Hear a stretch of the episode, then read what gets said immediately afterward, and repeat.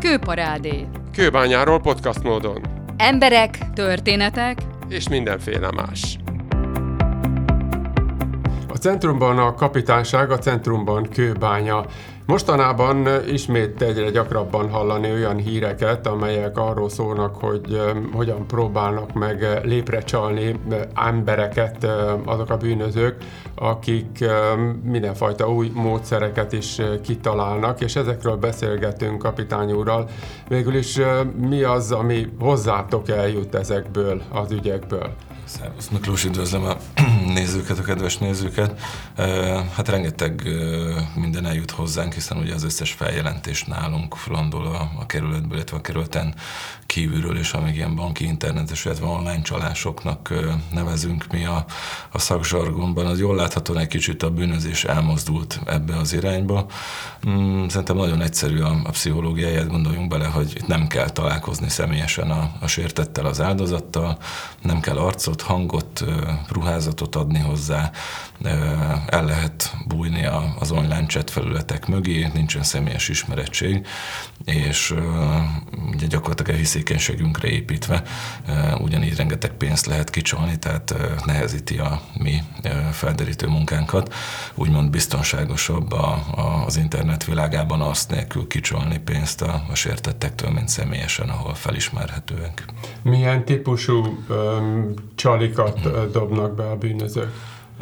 Hát gyakorlatilag folyamatosan fejlődnek is elég széles a, a repertoár, de talán ugye a leggyakoribb az úgynevezett online banki csalások, amikor bank ügyfélszolgálatának, munkatársának kiadva magukat telefonon keresik föl a, a sértetteket mindig érdemes arra figyelni, hogy valamiért nagyon-nagyon erőteljesen a bizalmunkba akarnak férkőzni, és meg akarnak győzni minket arról, hogy ők hitelesek, már-már túl hitelesnek akarnak tűnni, és a bank alkalmazottjának kiadni magukat. Illetve ezeknek az úgynevezett Anideskes vagy TeamViewer-es csalásoknak az egyik fő motorja, hogy le akar töltetni velünk a telefon túlsó végén álló elkövető egy Anydesk nevezetű programot, ami gyakorlatilag arról szól, hogy átveszi a, a telefonunk vagy a számítógépünk fölött ugye az irányítást, ezt mi magunk osztjuk meg ezzel a programmal, és innentől kezdve ő végez el helyettünk különböző tranzakciókat, én azt gondolom, hogy minden ilyen esetben és minden ilyen csalásban a, a józan parasztész az, az, ami számít.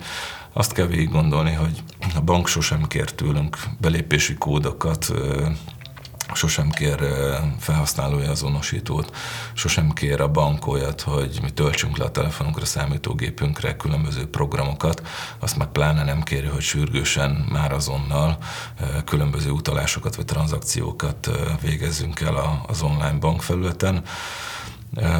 Tehát Isten igazából védjük meg azokat a, a személyes kódjainkat, amik, amik tényleg arra vannak, hogy saját magunkat tudjuk azonosítani online felületeken, illetve én azt gondolom, hogy mindig kételkedjünk a telefonhívásokban is, főleg az ismeretlenekben, ismeretlen személynek, szervezetnek ne utaljunk.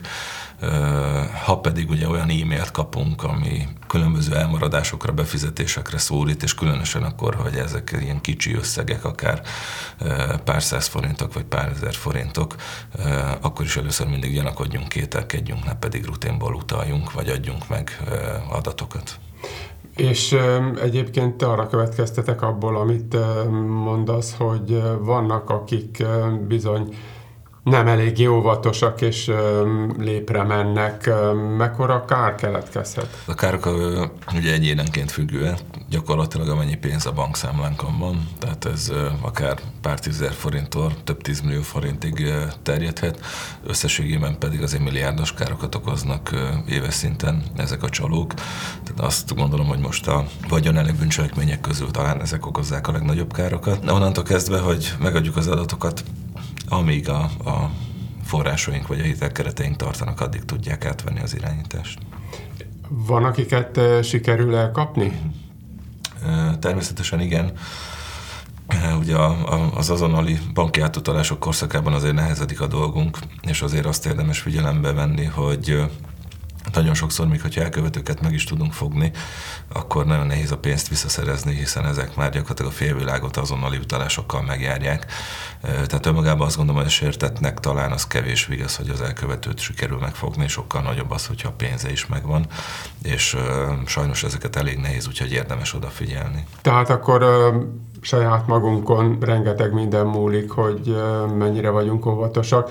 Lapozok egyet, és egy másik mostanában ismét aktuális témáról kérdezlek, hiszen jön a november 1 -e, amely hagyományosan nagyon sok ember számára kegyeletteljes ünnep, ti pedig szintén készülni szoktatok, most éppen mivel? Hát igen, azért itt Kőbányán az új köztemetőnél azért elég nagy forgalom szokott halottak napján lenni, sőt, hát azt kell, hogy mondjam, hogy már a halottak napját megelőző, úgymond elő és az utó időszakban is kint vagyunk a temetőnél.